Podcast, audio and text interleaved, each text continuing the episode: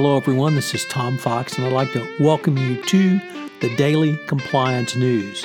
The Daily Compliance News is an offering of the Compliance Podcast Network. March fourteenth, twenty nineteen, the Ethics Premium Edition. First off, a story from Francine McKenna at MarketWatch that Lumber Liquidators pays thirty-three million dollars for lying after sixty minutes expose stating that, uh, or showing that undercover video of a Lumber's liquidator supplier stating they provided the company with laminate flooring that contained levels of formaldehyde exceeding regulatory standards. Lumber Liquidators fraudulently told investigators that third-party results of its flooring proved compliance with these formaldehyde emission standards.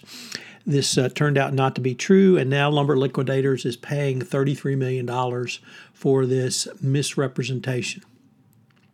Second, an article from uh, the Risk and Compliance Journal at the Wall Street Journal that the Department of Justice feels like the F C P A self-reporting has made headway.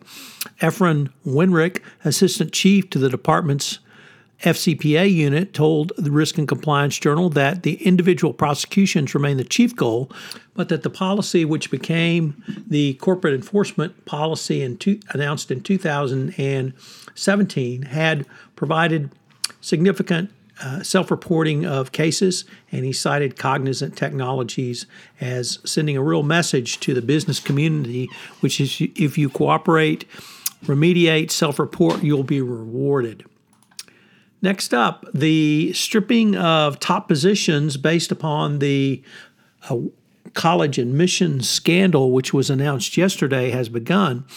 In an article from the pro-pay, pro-pay legal regulatory uh, section of the Wall Street Journal, private equity firm T P G has put William McGlasson, founder of the Growth Investment Unit and head of the firm's impact investment team, on indefinite leave because uh, he per- participated, or at least is alleged to have participated, in the admissions cheating scandal.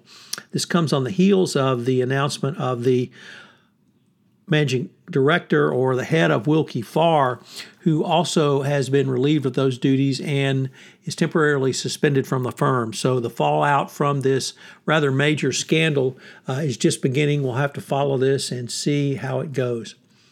And finally, what is the ethics premium? Well, the ethics premium is what companies get when they have an ethical program, and this is shown by this year's two thousand nineteen World's Most Ethical Company Awards, uh, where W M E firms have outperformed their peers by ten point five percent over the last five years. So it's a return on assets that is better than Uh, the market shows. Matt Kelly uh, over at Radical Compliance did a pretty in-depth analysis on this, so I would suggest that uh, you take a look at what he's got for us in his blog post. I know you will find it fascinating. Thank you for listening today. I'm back from Podfest Expo two thousand nineteen. I've got a lot of great new ideas around the podcast and the Compliance Podcast Network. Stay tuned for them all. This is Tom Fox.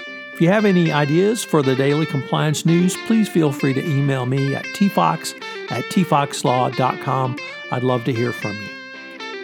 As you may know, we've had several new offerings on the Compliance Podcast Network. One of those includes Popcorn and Compliance, where Jay Rosen and I take a look at compliance through the lens of movies, both current, contemporary movies, and classic movies.